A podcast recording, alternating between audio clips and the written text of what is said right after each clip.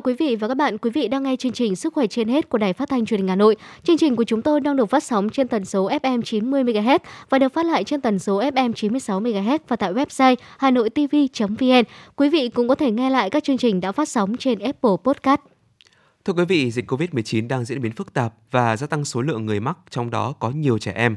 Mục tiêu điểm sức khỏe ngày hôm nay, Phó giáo sư tiến sĩ Trần Minh Điển, Giám đốc Bệnh viện Nhi Trung ương sẽ tư vấn những điểm cần lưu ý khi chăm sóc trẻ nhỏ mắc COVID-19. Mời quý vị cùng lắng nghe. Mục vui sống mỗi ngày, chúng ta sẽ cùng tìm hiểu các biện pháp tăng cường sức đề kháng cho cơ thể trong mùa dịch. Trong mục bí mật hạnh phúc, kính mời quý vị thính giả cùng nghe những chia sẻ của Phó Giáo sư Tiến sĩ Hoàng Bùi Hải, Phó Giám đốc Bệnh viện Điều trị COVID-19 trực thuộc Đại học Y Hà Nội. Còn ngay sau đây, như thường lệ, sẽ là bản tin sức khỏe với những thông tin y tế ở trong và ngoài nước.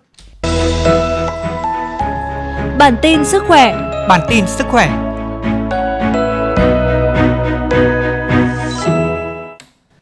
Thưa quý vị và các bạn, Chủ tịch Ủy ban nhân dân thành phố Trương Ngọc Anh cho biết, thành phố đang khẩn trương giải trình tự gen để đánh giá mức độ chủng Omicron.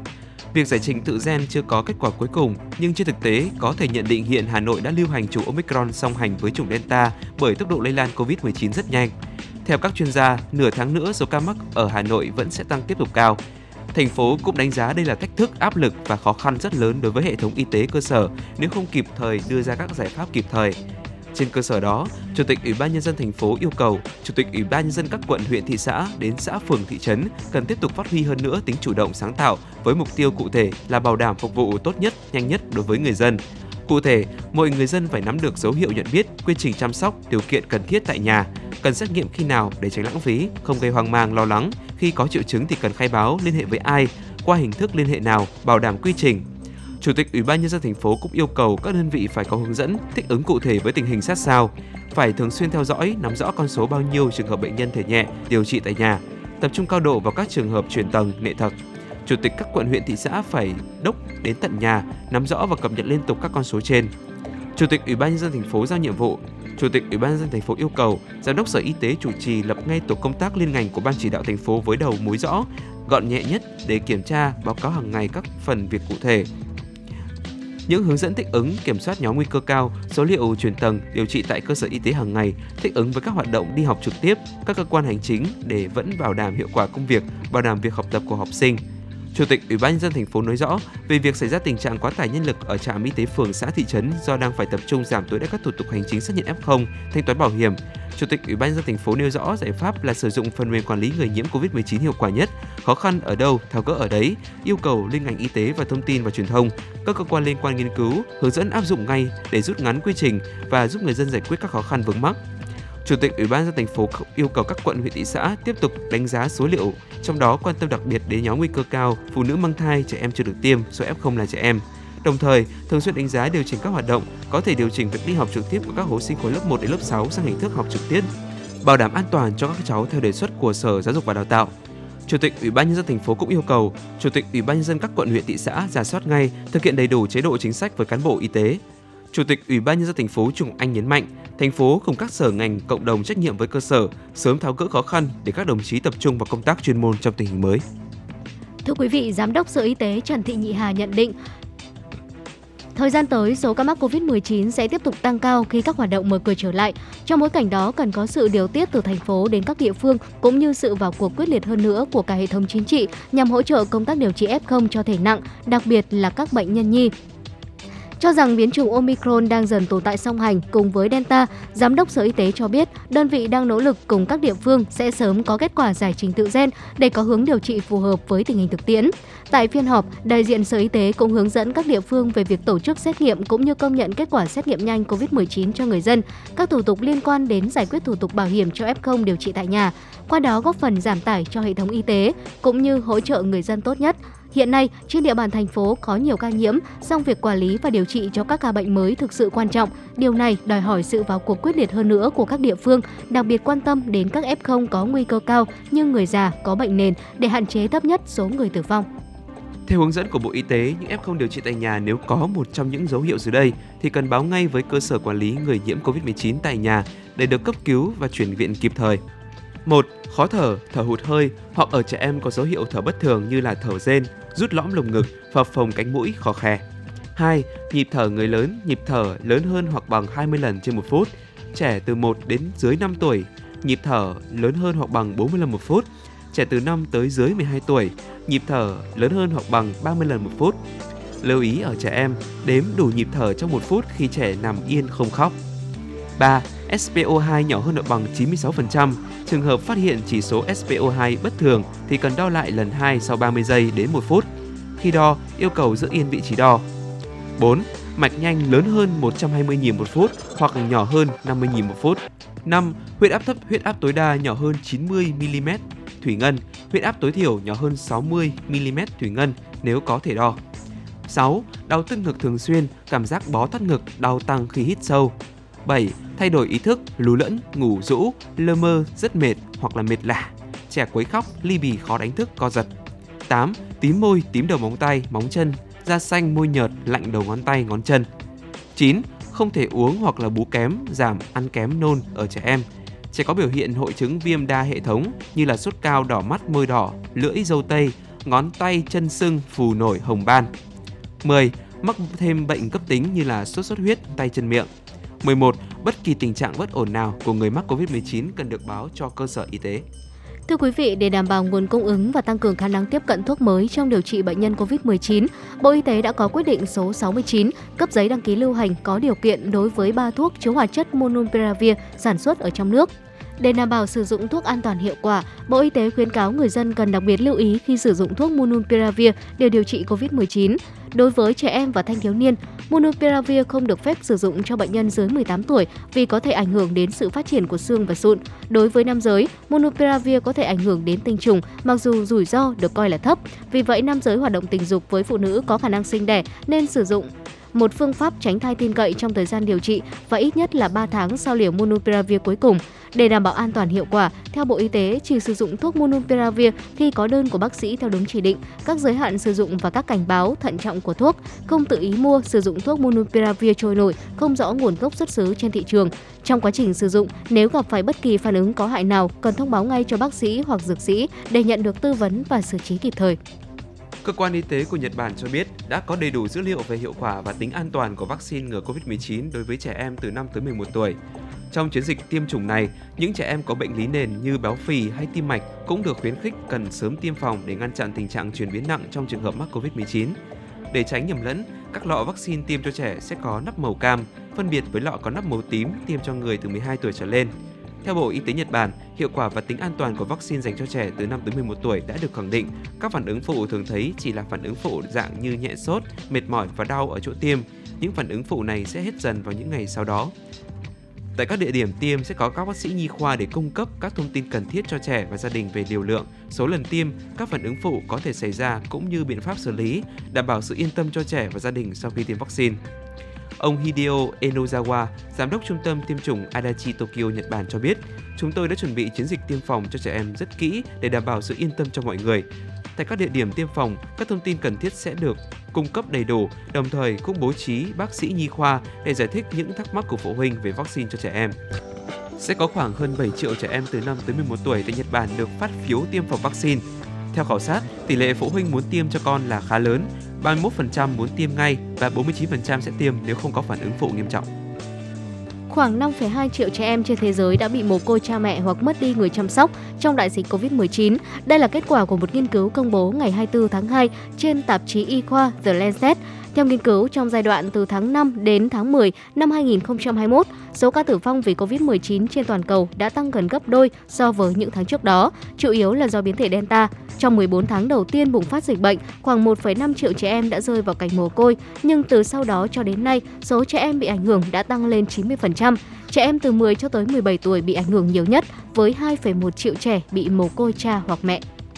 Ngay cả khi đang chống chọi với số ca mắc COVID-19 cao kỷ lục 170.000 ca mắc mỗi ngày, Hàn Quốc vẫn sẵn sàng đào tạo cho các nước đang phát triển muốn tự sản xuất vaccine. Bộ Y tế và Phúc lợi Hàn Quốc cho biết, quốc gia này đã được Tổ chức Y tế Thế giới WHO chỉ định là trung tâm đào tạo về sản xuất sinh học toàn cầu và dự kiến tiếp nhận đợt học viên đầu tiên từ các quốc gia thu nhập thấp và trung bình vào tháng 7 tới. Họ sẽ được chia thành các nhóm để nghiên cứu phát triển vaccine, đào tạo thực hành về quy trình sản xuất cũng như tìm hiểu cách quản lý chất lượng theo tiêu chuẩn dược phẩm toàn cầu. Các công ty dược phẩm sinh học của Hàn Quốc có công suất sản xuất 600.000 lít sản phẩm mỗi năm, chỉ xếp sau Mỹ. Nơi đây cũng đã sản xuất 5 loại vaccine ngừa COVID-19 thông qua hoạt động sản xuất. Với trung tâm đào tạo, Hàn Quốc tiến một bước gần hơn đến mục tiêu trở thành trung tâm vaccine toàn cầu. Tiêu điểm sức khỏe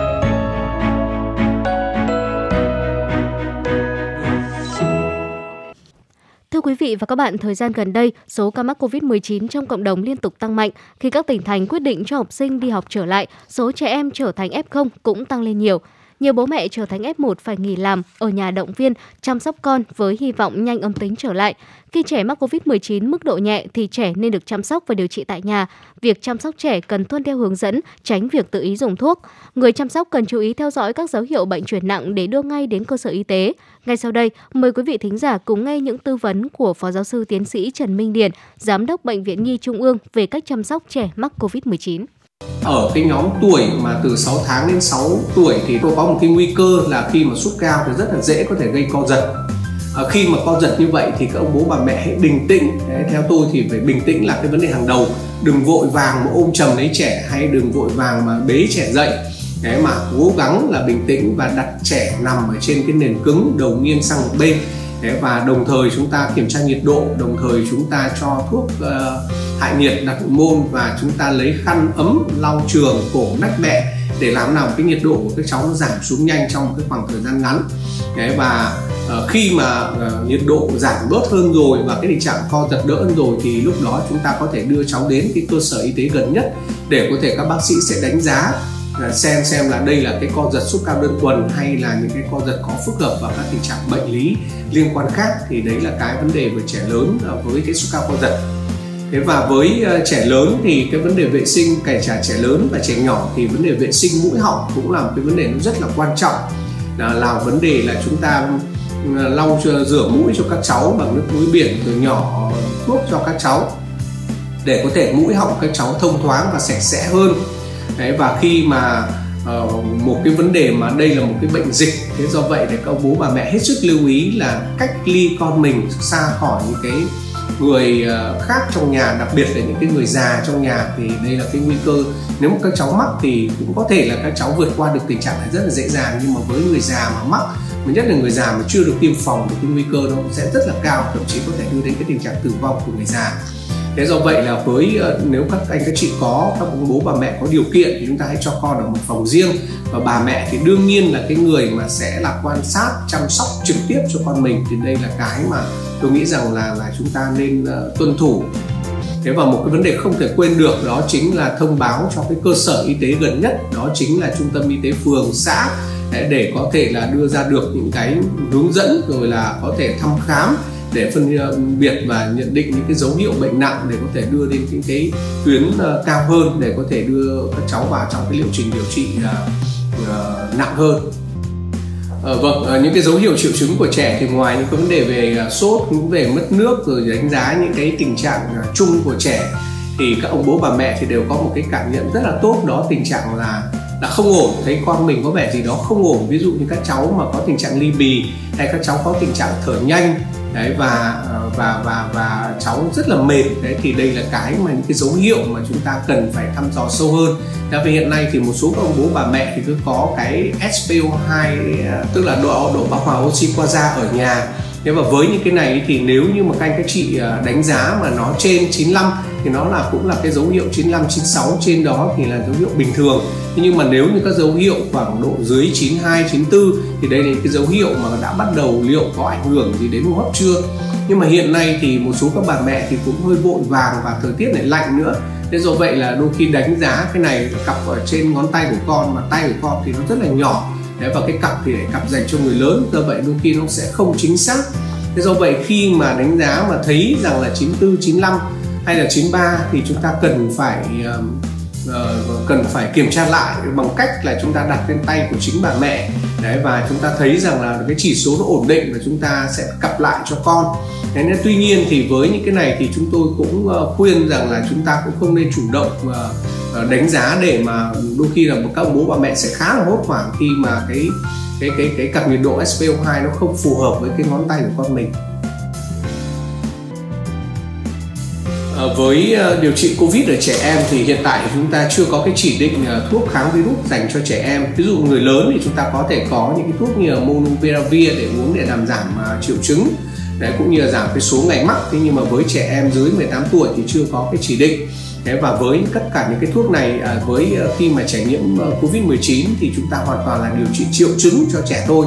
Thế và phát hiện sớm những cái dấu hiệu nặng để có thể đưa đến bệnh viện và khi đến bệnh viện thì các bác sĩ sẽ đánh giá tùy theo cái tình trạng đáp ứng viêm của trẻ. Trẻ có cái rối loạn đông máu hay không, trẻ có cái tình trạng viêm phổi nặng hay không để chúng ta có thể đưa ra những cái giải pháp điều trị nó thích hợp hơn. Ví dụ như là sử dụng ờ, chống viêm, ví dụ sử dụng kháng sinh và những cái giải pháp mà điều trị khác sâu hơn thì ờ, với những cái này thì chúng ta sẽ đưa ra những cái ờ, kế hoạch điều trị ở tại bệnh viện chứ không có cái kế hoạch điều trị tại nhà cho những cái đối tượng này.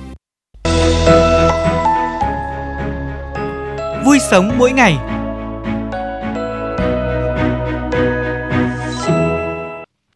Thưa quý vị, dịch COVID-19 là một bệnh viêm đường hô hấp cấp do chủng mới của virus corona gây ra. Hơn 2 năm qua, COVID-19 đã lan ra khắp thế giới với con số mắc và tử vong tăng nhanh liên tiếp. Tại Việt Nam, đến nay cũng đã ghi nhận hơn 1.500 ca dương tính với COVID-19. Với những nỗ lực trong công tác khoanh vùng, dập dịch và hỗ trợ tốt nhất trong điều trị bệnh nhân mắc COVID-19, Việt Nam đã điều trị thành công cho rất nhiều bệnh nhân. Bên cạnh các biện pháp dự phòng lây nhiễm COVID-19 theo khuyến cáo của Bộ Y tế và Tổ chức Y tế Thế giới, việc bảo đảm chế độ dinh dưỡng đầy đủ và duy trì một lối sống tích cực, lành mạnh đóng vai trò hết sức quan trọng giúp nâng cao miễn dịch và phòng chống dịch bệnh. Hệ miễn dịch được chia thành miễn dịch bẩm sinh và miễn dịch chủ động. Miễn dịch bẩm sinh tuy là nói không đặc hiệu và cơ chế hình thành không giống như các vaccine tạo ra hệ thống miễn dịch chủ động, nhưng cũng là hàng rào bảo vệ đầu tiên để tránh virus xâm nhập vào trong cơ thể. Với quá trình lớn lên thì hệ miễn dịch của con người cũng ngày càng hoàn chỉnh thông qua hấp thu các chất dinh dưỡng, qua tiếp xúc với các tác nhân gây bệnh và tạo ra kháng thể. Ngoài ra, chúng ta cũng tiêm vaccine để tạo ra các miễn dịch chủ động của chúng ta. Chính vì thế, chế độ dinh dưỡng ăn uống hợp lý là hết sức quan trọng, nhất là trong giai đoạn dịch bệnh hiện nay. Phó giáo sư tiến sĩ Lê Thị Hương, Viện trưởng Viện Đào tạo Y tế Công cộng Trường Đại học Y Hà Nội nói trong cái giai đoạn hiện nay mà chúng ta có những người già trong gia đình hoặc là trong cộng đồng thì chúng ta hãy cố gắng làm thế nào đấy để nâng cao cái sức đề kháng cho cho cho cho những người cao tuổi đấy. Đấy là cái khẩu phần ăn đầu tiên là phải cân đủ cân đối đầy đủ và hợp lý. Tức là chúng ta cũng phải cho một cái chế độ ăn về năng lượng là phải đầy đủ các chất dinh dưỡng phải có đạm phải có chất béo và phải có các cái vitamin và khoáng chất để làm thế nào đấy bên cạnh à, cái việc là ăn đủ thì còn phải ăn rất là hợp lý và cân đối. Ngoài ra thì sẽ phải tăng cường thêm các cái chất mà nó làm nâng cao cái hệ miễn dịch cũng như là cái sức đề kháng. Thì đối với người già đấy là các cái vitamin à, và các cái um, khoáng chất. Thì vitamin quan trọng ở đây là vitamin C, vitamin A, vitamin E và vitamin D là những cái vitamin mà nâng cao cái sức đề kháng thì nó có ở đâu? Đấy là trong các loại rau, các loại quả tươi thì chúng ta hãy tăng cường thêm trong khẩu phần của người già. Thế và rau xanh chúng ta cũng phải tăng cường trong khẩu phần cho người già hay là người cao tuổi. Và cực kỳ quan trọng, đấy là lượng đạm. Chúng ta phải tính toán đầy đủ cái lượng đạm ăn vào bởi vì nó sẽ góp phần làm nâng cao cái sức đề kháng cho người cao tuổi. Tuy nhiên thì cũng không phải vì thế mà lại ép người cao tuổi ăn quá nhiều. Với người cao tuổi thì chúng ta nên là ăn ở một cái mức độ vừa đủ nhưng mà nó phải hàm lượng dinh dưỡng nó phải cao và nó phải có cái hàm lượng vitamin và khoáng chất cao. Và một cái điểm cực kỳ quan trọng nữa đấy là phải làm thế nào đấy cái thực phẩm nó phải an toàn tức là thực phẩm là phải tươi phải sạch và được chế biến chín. Nếu mà trong cái giai đoạn như hiện nay mà người ta bị à, ngộ độc thực phẩm thì đấy là một cái yếu tố thuận lợi để cho virus tấn công. Người ta bị tiêu chảy, đấy là một yếu tố thuận lợi để cho virus tấn công. Và bên cạnh đó thì cái nước uống cho người già cũng phải rất là đầy đủ. Bởi vì thiếu nước thì cái đường hô hấp nó cũng bị khô và cũng là cái môi trường thuận lợi để cho virus nó tấn công. Ngoài ra, các cái vitamin và khoáng chất ra thì chúng ta cũng có thể bổ sung thêm các cái probiotic để tăng cường thêm cái tiêu hóa và hấp thu cho cho người cao tuổi. Bình thường trong cuộc sống hàng ngày, chúng ta phải có chế độ sinh hoạt ăn uống hợp lý để bảo đảm nền thể lực và hệ miễn dịch bảo đảm thật tốt. Đặc biệt, việc học tập luyện thể dục thể thao đều đặn cũng sẽ giúp ích rất nhiều trong việc nâng cao sức đề kháng cho cơ thể và đối với từng lứa tuổi lại cần có một chế độ ăn uống hợp sinh lý. Về vấn đề này, Phó giáo sư tiến sĩ Lê Thị Hương đưa ra lời khuyên nếu mà mình ăn xong mình cứ ngồi cả ngày hoặc mình nằm cả ngày thì mình cũng không còn cái cảm giác ngon miệng nữa hoặc là mình cũng không có cảm giác là đói. Vì vậy cho nên người cao tuổi thì vẫn phải vận động và vận động nhẹ nhàng. Nếu như trong cái thời buổi covid như bây giờ mà người ta Ờ, hạn chế cái việc giao lưu tiếp xúc ra ngoài thì ít nhất chúng ta cũng có những cái bài tập rất là nhẹ nhàng cho người cao tuổi tại gia đình. Ví dụ như là các bác có thể bật yoga ở trên các cái trang mạng ấy hoặc là chúng ta tập những cái bài tập mà thiền hoặc những cái bài tập rất là nhẹ nhàng hoặc chỉ là những cái đi bộ đi bộ một cách vận tốc nhẹ nhàng thôi thì làm thế nào đấy mỗi một ngày à, nếu mà đẹp nhất khoảng một tiếng đồng hồ để vận động nếu mà không có điều kiện thì chúng ta cố gắng có những cái không gian để cho uh, người cao tuổi có thể luyện tập thể dục chứ không thể nào mà chỉ ngồi đâu. Ngồi không thì sẽ không có cảm giác thèm ăn. Và như vậy thì máu huyết nó cũng không lưu thông tốt được. Vì vậy cho nên là bên cạnh cái chế độ ăn thì cái việc mà tập luyện cho người cao tuổi là rất quan trọng. Là đầu tiên là chúng ta tùy theo cái hoạt động của mình tùy theo cái độ tuổi của mình để chúng ta có những cái chế độ ăn phù hợp với từng đối tượng. Ví dụ chẳng hạn như là à, người lớn như mình thì cần phải 2.000 calo nhưng mà người già có khi người ta chỉ cần rưỡi calo thôi. Và à, trẻ em thì có khi là ừ, những cái cháu mà học cấp 2 thì có khi nó tận đến là hai nghìn hai hai nghìn rưỡi cơ. Thế là tùy theo từng độ tuổi. Thế còn cái việc mà trong gia đình chúng ta ăn uống như thế nào cho nó khỏe mạnh thì nó rất là phụ thuộc vào các bà nội trợ. Chúng ta cố gắng là lựa chọn thực phẩm tươi ngon và không nên để quá lâu trong tủ lạnh thì nó cũng bị à, biến chất đi mất chúng ta mua đồ về chúng ta sơ chế chúng ta bảo quản trong tủ lạnh để chúng ta có thể ăn hai ba ngày và luôn luôn giữ cho thực phẩm tươi ngon và sạch. Khi mà chúng ta chế biến thì cái bữa ăn nên là bữa ăn nóng chứ không nên là nấu lên xong rồi thì là để rồi hâm đi hâm lại nhiều lần thì lúc đấy các cái chất dinh dưỡng nó cũng mất chất đi nhất là rau hoặc là quả thì chúng ta càng ăn tươi càng ăn mới thì nó sẽ càng có nhiều các cái vitamin và khoáng chất hơn.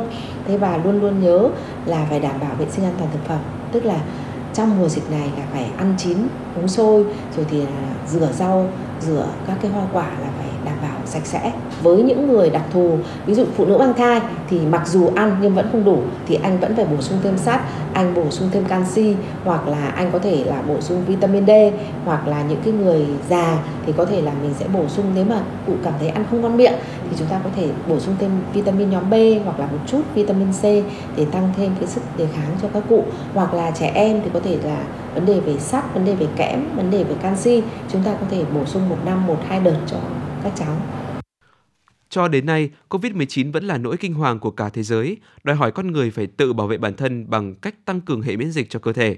Hệ miễn dịch là hàng rào rất quan trọng để bảo vệ cơ thể, hạn chế nguy cơ mắc các bệnh nhiễm khuẩn hoặc có mắc thì cũng nhẹ hơn so với người có hệ miễn dịch yếu.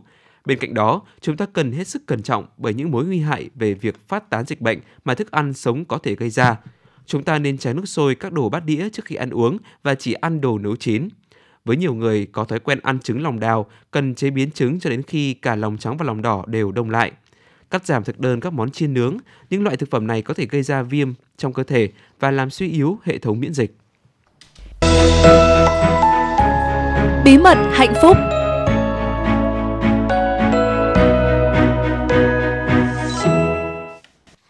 Quý vị thính giả thân mến, mục Bí mật hạnh phúc hôm nay, chúng ta sẽ cùng nghe những chia sẻ của Phó Giáo sư Tiến sĩ Hoàng Bùi Hải, Phó Giám đốc Bệnh viện điều trị người bệnh COVID-19, trực thuộc Bệnh viện Đại học Y Hà Nội, chia sẻ trên báo Nhân dân Điện tử Ngày Thầy Thuốc Việt Nam.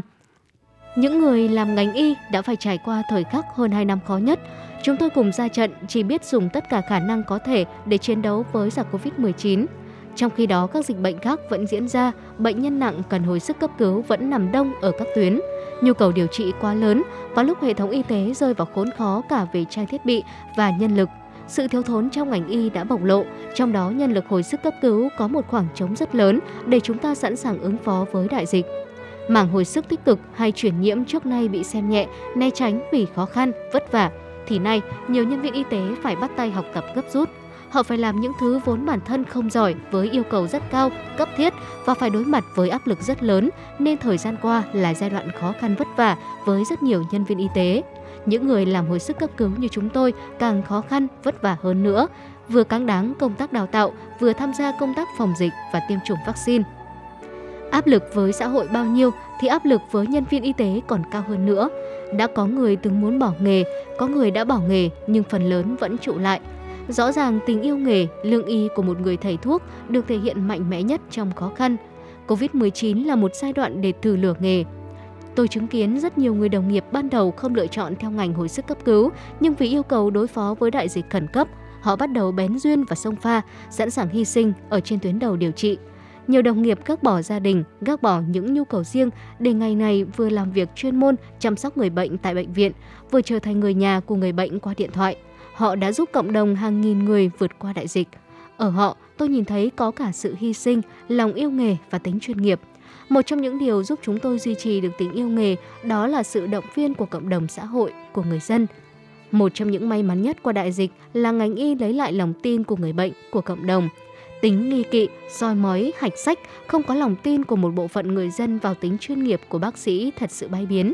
Họ hoàn toàn tin vào nhân viên y tế, họ chờ đợi, kiên nhẫn và hợp tác. Chính lòng tin tuyệt đối, tin tưởng của người bệnh khiến chúng tôi sẵn sàng phục vụ vì sự sống còn của người bệnh. Tôi nhìn thấy các đồng nghiệp, học trò của mình đã tiếp nối được tinh thần kiên cường, đoàn kết, trách nhiệm, tính hy sinh của thế hệ cha ông đi trước. Chúng tôi có thời điểm nói với nhau nếu không đi chống dịch, mình sẽ rất hèn. Còn những người ban đầu đi chống dịch vì phân công, nhưng khi bước vào cuộc chiến, họ trở nên trách nhiệm và đầy tự hào khi đã cùng đồng đội vượt qua thời khắc lịch sử.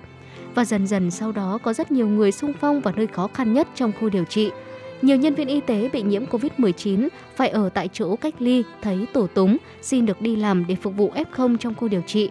Ngành y tế bước qua đại dịch với nhiều tổn thất, nhưng cũng mang theo đó là nhiều bài học lớn. Hết dịch này, tương lai có thể chúng ta sẽ phải đối mặt với đại dịch khác. Nhìn nhận lại, đại dịch Covid-19 đã bộc lộ những lỗ hồng của ngành y tế, đó là sự đầu tư không đồng đều giữa các chuyên ngành, giữa trung ương và địa phương, giữa các cơ sở đào tạo. Nhân viên y tế vẫn luôn cần có chính sách khuyến khích bằng lương để đủ sống bằng đồng lương của mình, có chính sách khuyến khích cho bác sĩ về vùng sâu vùng xa. Qua đại dịch, chuyên ngành hồi sức cấp cứu thể hiện vai trò rất lớn là phên đậu, là vách ngăn cho cả bệnh viện, giữ được tính mạng cho người bệnh. Tuy nhiên hiện nay, bệnh viện hay bảo hiểm chỉ chi trả trong một cuộc mổ, nhưng việc cứu cả tính mạng lại không tính chi phí. Người làm hồi sức cấp cứu có trách nhiệm rất lớn để đảm bảo an toàn cho bệnh nhân trong hành trình dài, thế nhưng lại chưa được coi trọng, chưa được tính các chi phí cơ hội. Tôi nghĩ phải có cơ chế riêng mới khuyến khích bác sĩ trẻ yêu ngành hồi sức cấp cứu. Theo tôi, 80% nhân viên y tế muốn làm chuyên môn, chỉ có 20% làm quản lý. Vậy tại sao chúng ta không học nước ngoài, có trường đào tạo quản lý bệnh viện để họ thực hiện đúng vai trò quản lý, thu phục bác sĩ giỏi làm việc, tạo cơ chế để có được trang thiết bị tốt nhất lành nghề? Ngành y tế cũng cần có cơ chế để bác sĩ yên tâm làm việc. Không một bác sĩ nào trong nghề muốn chứng kiến tai biến hay sự cố nghề nghiệp. Nhưng nếu có một sự vụ sai sót y khoa, bác sĩ sẽ bị treo dao đình chỉ và phải theo kiện tụng thì sẽ không ai còn tâm trí để cống hiến nữa. Bởi vậy, tôi nghĩ chúng ta cần sớm có bảo hiểm ngành nghề cho nhân viên y tế và khi xảy ra sự cố, hãng bảo hiểm và luật sư sẽ đứng ra làm việc với gia đình bệnh nhân. Nếu chúng ta không sớm tiếp cận vấn đề này, sẽ làm người bác sĩ mất đi danh giới nhạy cảm, mất đi những quyết định táo bạo trong nghề mà chỉ làm theo trách nhiệm tròn vai. Làm việc trong ngành y thật sự gian khổ, thách thức và không an toàn. Nếu không yêu nghề sẽ rất khó để cống hiến tận tâm. Quý thính giả thân mến, đến đây chương trình Sức khỏe trên hết hôm nay xin được phép khép lại. Cảm ơn sự đồng hành của quý vị trong 30 phút vừa qua. Chương trình do biên tập viên Hoa Mai, MC Thu Thảo Hoàng Nam và kỹ thuật viên Quốc Hoàn thực hiện. Bây giờ mời quý vị đến với các chương trình hấp dẫn khác của Đài Phát thanh và Truyền hình Hà Nội.